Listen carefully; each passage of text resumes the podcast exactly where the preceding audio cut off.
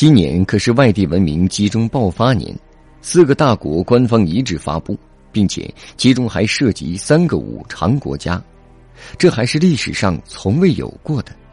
连罗马教皇方济也发出警告说，第三次世界大战已经开始。众所周知，以往西方国家但凡出现经济、政治形势时，就会有 UFO 等外星人新闻出来。成功转移了民众视线，尽量减少经济问题和政治问题成为大众群体的话题，降低激化国内的政治矛盾的等级。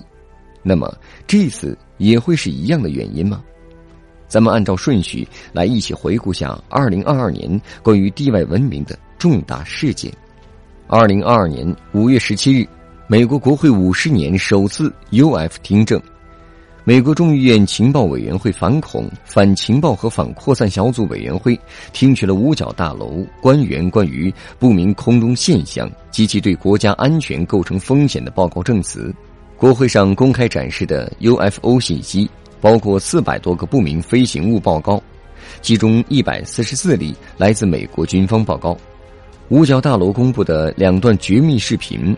不明飞行物与飞机擦身而过等等视频或图片证据。随后，在六月九日，美国宇航局宣布成立一个独立的研究小组，专门研究不明飞行物目击事件。二零二二年六月六日，日本官方人透露，日本宇宙研究航空开发机构在隼鸟二号中小行星探测器带回的岩石样本中，察觉到了超过二十种氨基酸。首次在地球之外确认氨基酸的存在。该探测器“隼鸟二号”的回收舱于二零二零年返回地球，将行星龙宫的表面和地下采集约五点四克物质样本送回地球。研究人员在样本中察觉到了超过二十种氨基酸。日本横滨国立大学天体生物学名誉教授小林宪正透露。这次察觉到的史无前例的，甚至可以透露地球之外存在生命。